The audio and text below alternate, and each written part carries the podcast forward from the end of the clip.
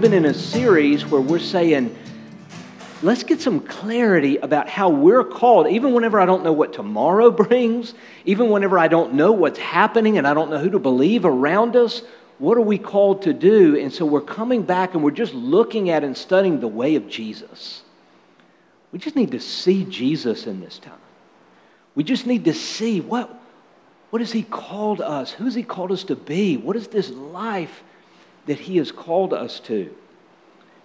And so the reality is, is the world sees us, it doesn't really see us as that different from the world.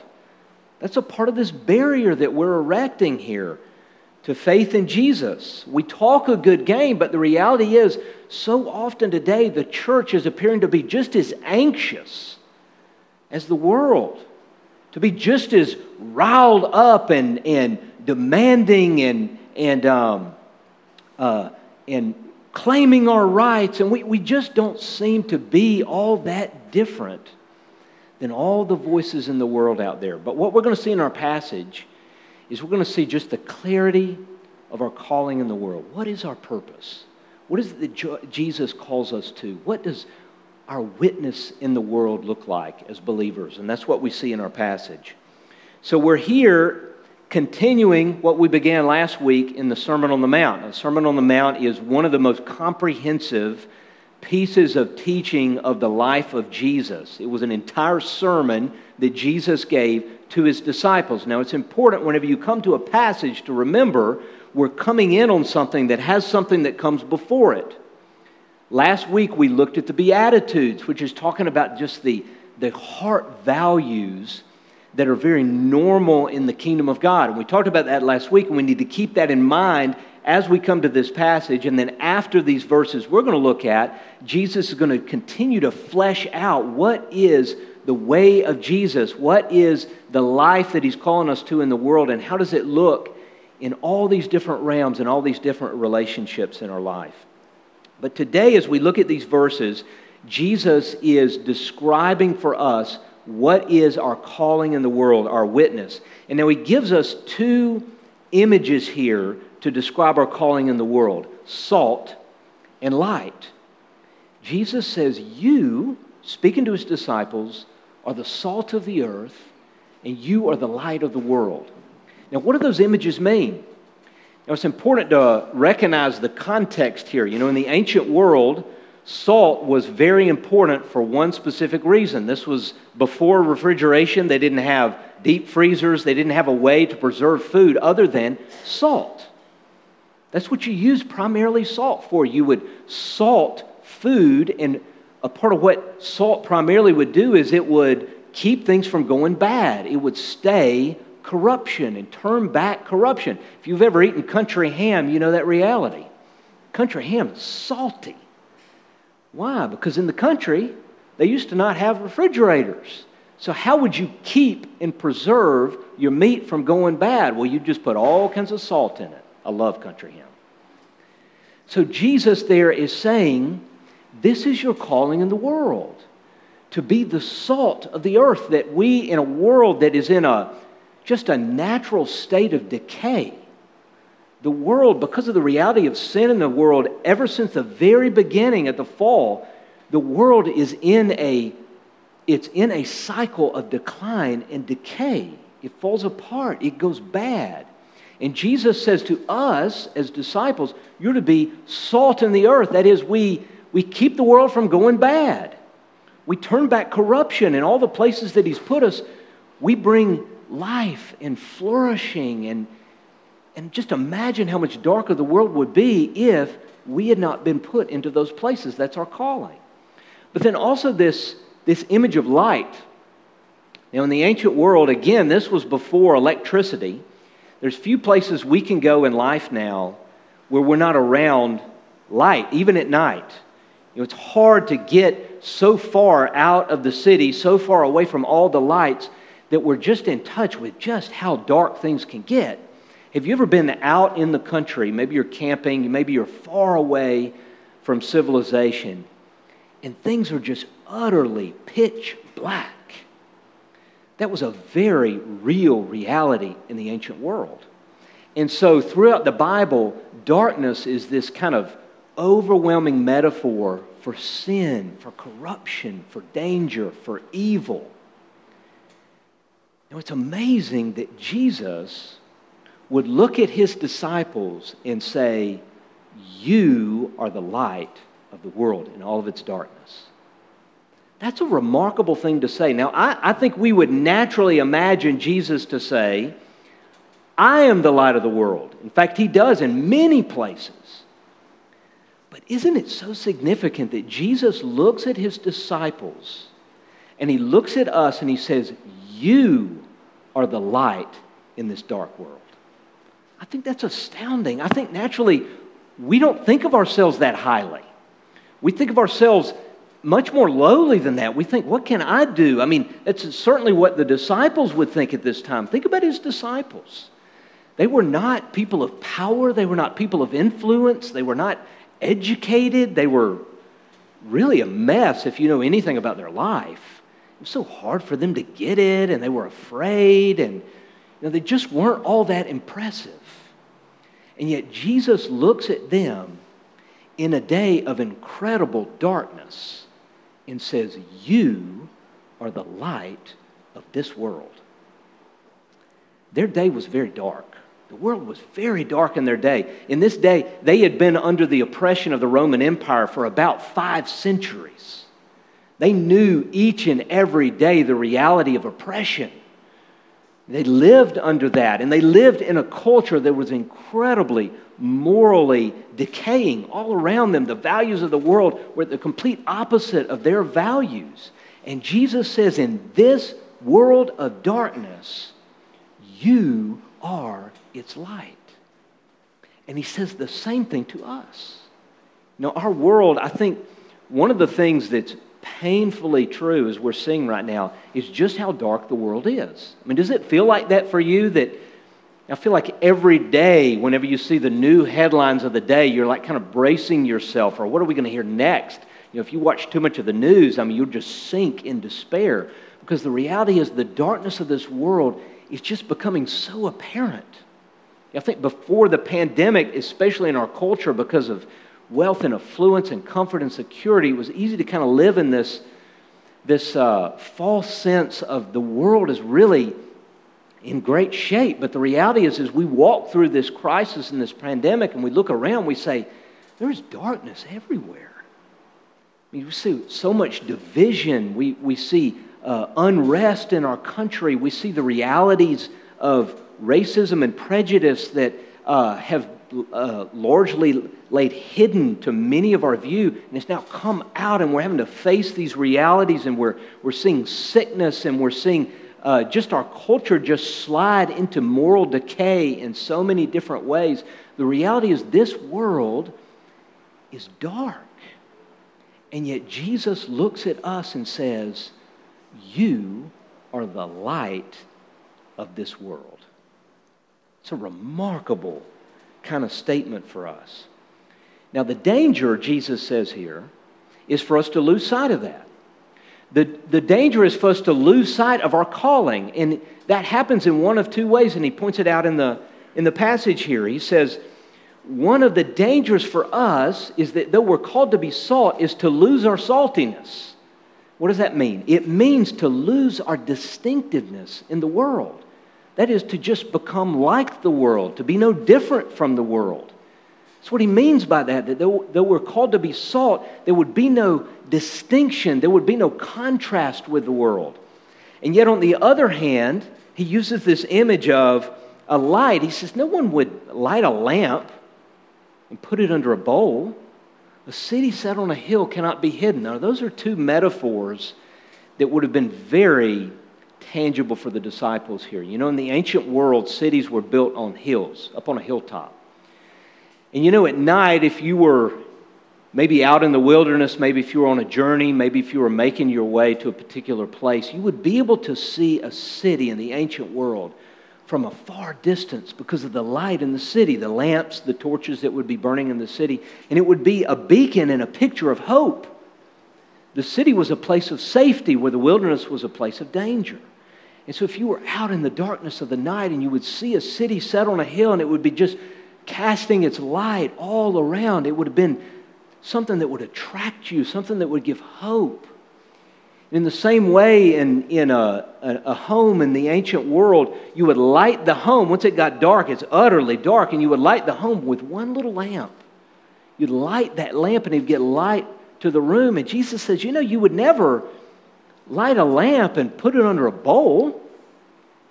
So the warning there to us is that we would retreat from the world, is that we would not shine in the world. I think these are huge tendencies for us is either to, to just become like the world, to look like the world, to be just as anxious as the world, to be running after the things that the world looks runs after, to, to be caught up in all of the various narratives of the world and to lose our saltiness, to have no distinctiveness about us, or, or on the other hand, to just retreat from the world. One of the easiest things in the pandemic is just to kind of hide out to hide out in the corner, to retreat, to kind of cloister ourselves, to just be into our hobbies or, or just all into ourselves, and to see that we're called to shine in the world. We're called to be in the world, but not of the world. It's the exact kind of balance that you see Jesus calling us to here. So, what exactly does it look like to be salt and light in the world? I think oftentimes as we think of witness, I think what we primarily think of is our words.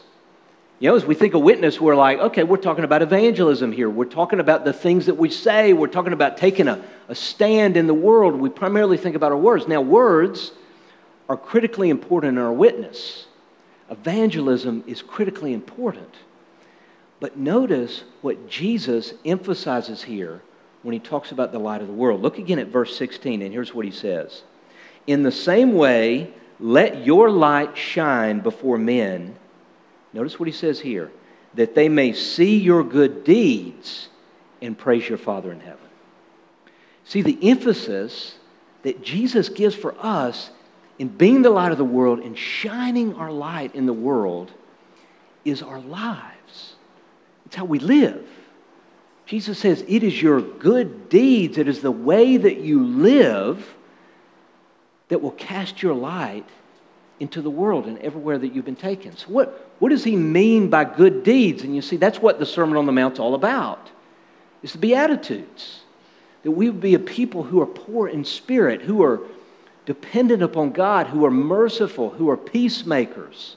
And then as we walk through the rest of the Sermon on the Mount after this point is he talks about all these things that, like, we were to be a people of forgiveness, that we were to be a people not ruled by anger, but yet a people defined by love, a people who even love their enemies, a people who honor marriage, a people who don't objectify other people, who are not dominated by lust in our lives, but rather see people as people that we would be people of truth, that we would actually say what we mean, that, that our word could be trusted. I mean, my goodness, can you imagine how, how much that would stand out in our world today?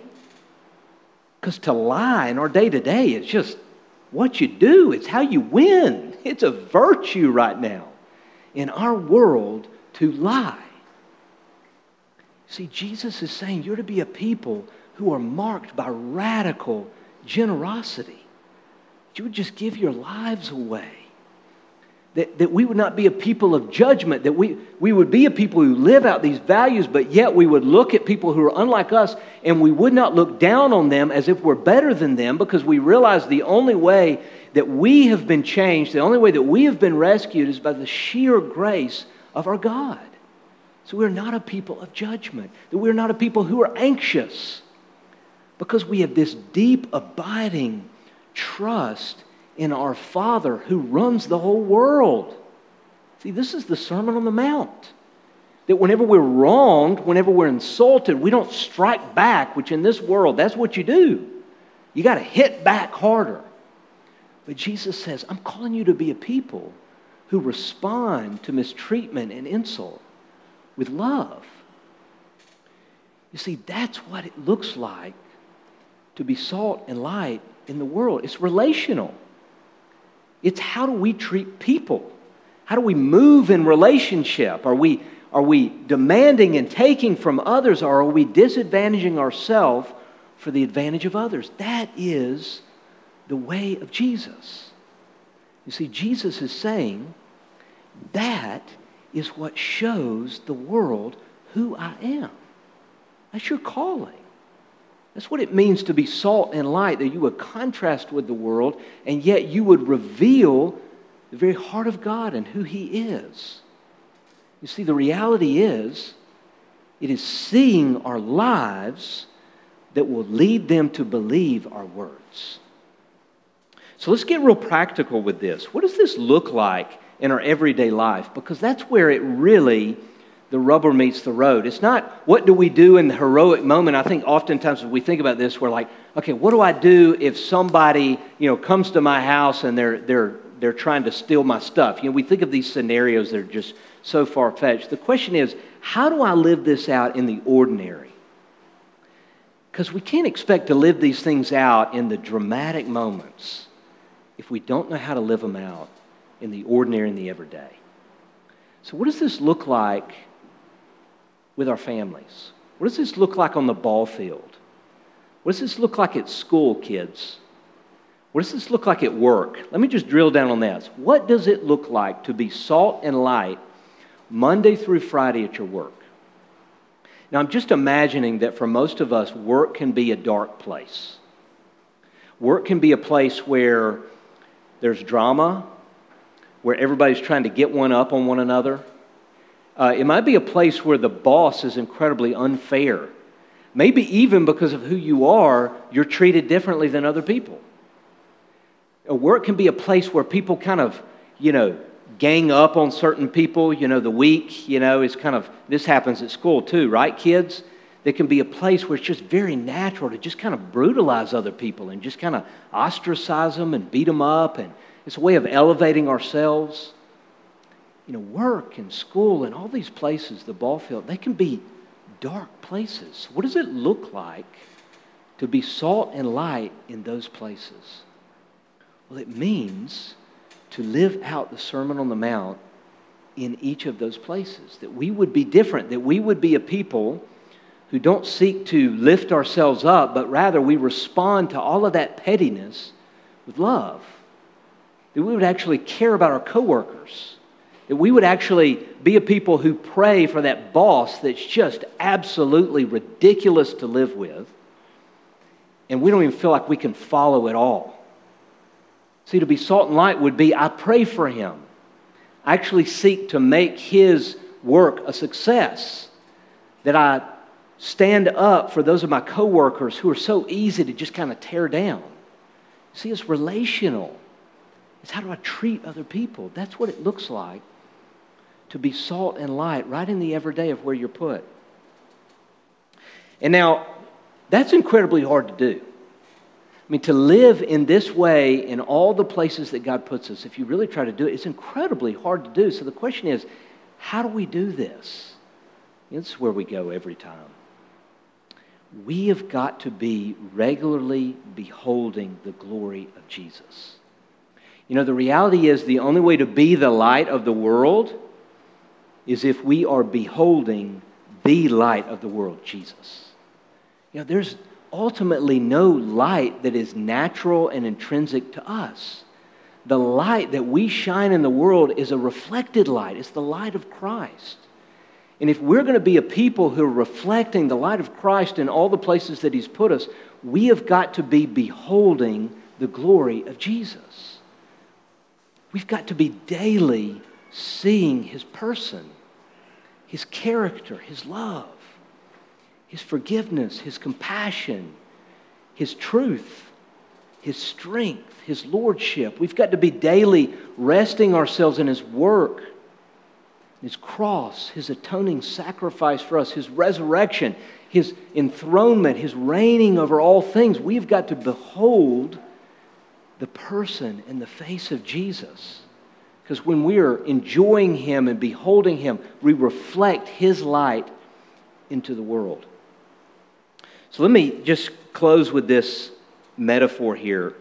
You know, one of the things that's really um, puzzled historians and sociologists through, throughout the centuries is that they, as they've looked back on uh, the first few centuries of the Roman Empire and how Christianity grew so rapidly in such a short amount of time. I mean, they've looked back, and even, even non believing historians have looked at this and said, this is an utter phenomenon in the history of the world. How did this group of people who were marginalized, who, were, who came from an outpost in the Roman Empire in Palestine, really a forgotten, nowhere kind of place in the scheme of the Roman Empire, and how did, how did it go from this small group of kind of uh, non influential, non powerful people, you know, in, in uh, throughout the history of the world, the way that most religions and empires grew is through conquest and war. And yet you look at Christianity and you're like, how did they go from this small, weak, kind of nobody people in a nowhere place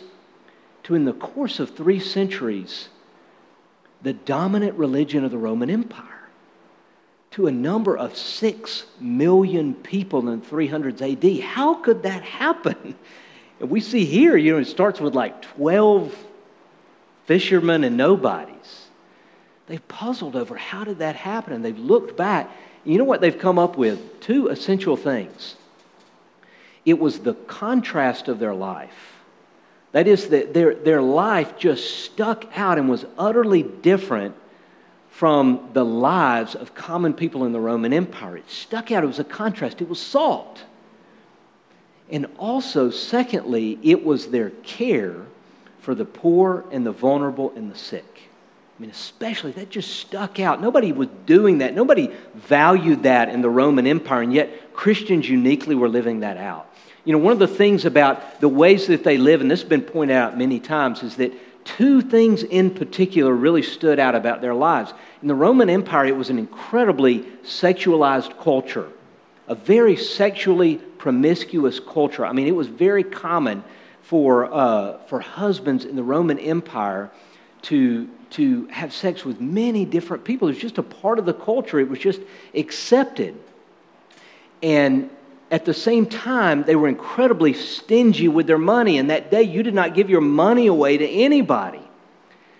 And yet, here comes the Christians who just st- stood out from the culture around them because sexuality for them was a sacred thing. It was something that was exclusively reserved for marriage, and that was just the weirdest, dumbest thing in the eyes of the Roman Empire. What a weird people. And yet, with their money, they gave it away to everybody. They were stingy with their bodies and promiscuous with their money. Even people who were unlike them, they lived radically generous lives. One of the ways that that stood out is actually the story of the plagues in the early Roman Empire. In fact, there was a plague that broke out, just a massive, devastating plague that broke out in the 200s AD. And historians have looked back on this and said that, you know, these plagues were, they were like big moments where Christianity really stood out from the culture and really grew rapidly in these seasons. So during the plagues, you know, they didn't understand, they didn't know about social distancing. They, they, they didn't fully understand what was happening, but whenever these plagues would hit the Roman Empire, what would happen in the cities is that people would put the sick out of their homes. So if you uh, were a family in a home and somebody got sick in there, you would put them outside the home on the streets. Kind of brutal. I guess they did know about social distancing a little bit. And so the wealthy in the city, because they had means, they would flee the city. They would get out of the city because those were hotbeds of the pandemic. And they would go out to the countryside, into their manor outside in the countryside. So what was left in the city was the sick and the poor. But Christians just stood out. Because instead of leaving, instead of putting the sick out, they moved into the cities. As people are living in the cities, they're passing the Christians as they're coming in, and they came in and they care for the sick and they care for the poor, even the poor of non Christians. And it just absolutely puzzled the world. What is it about these people? You see, they were salt and light in the darkness of the world. You see, when they saw it, then they believed it.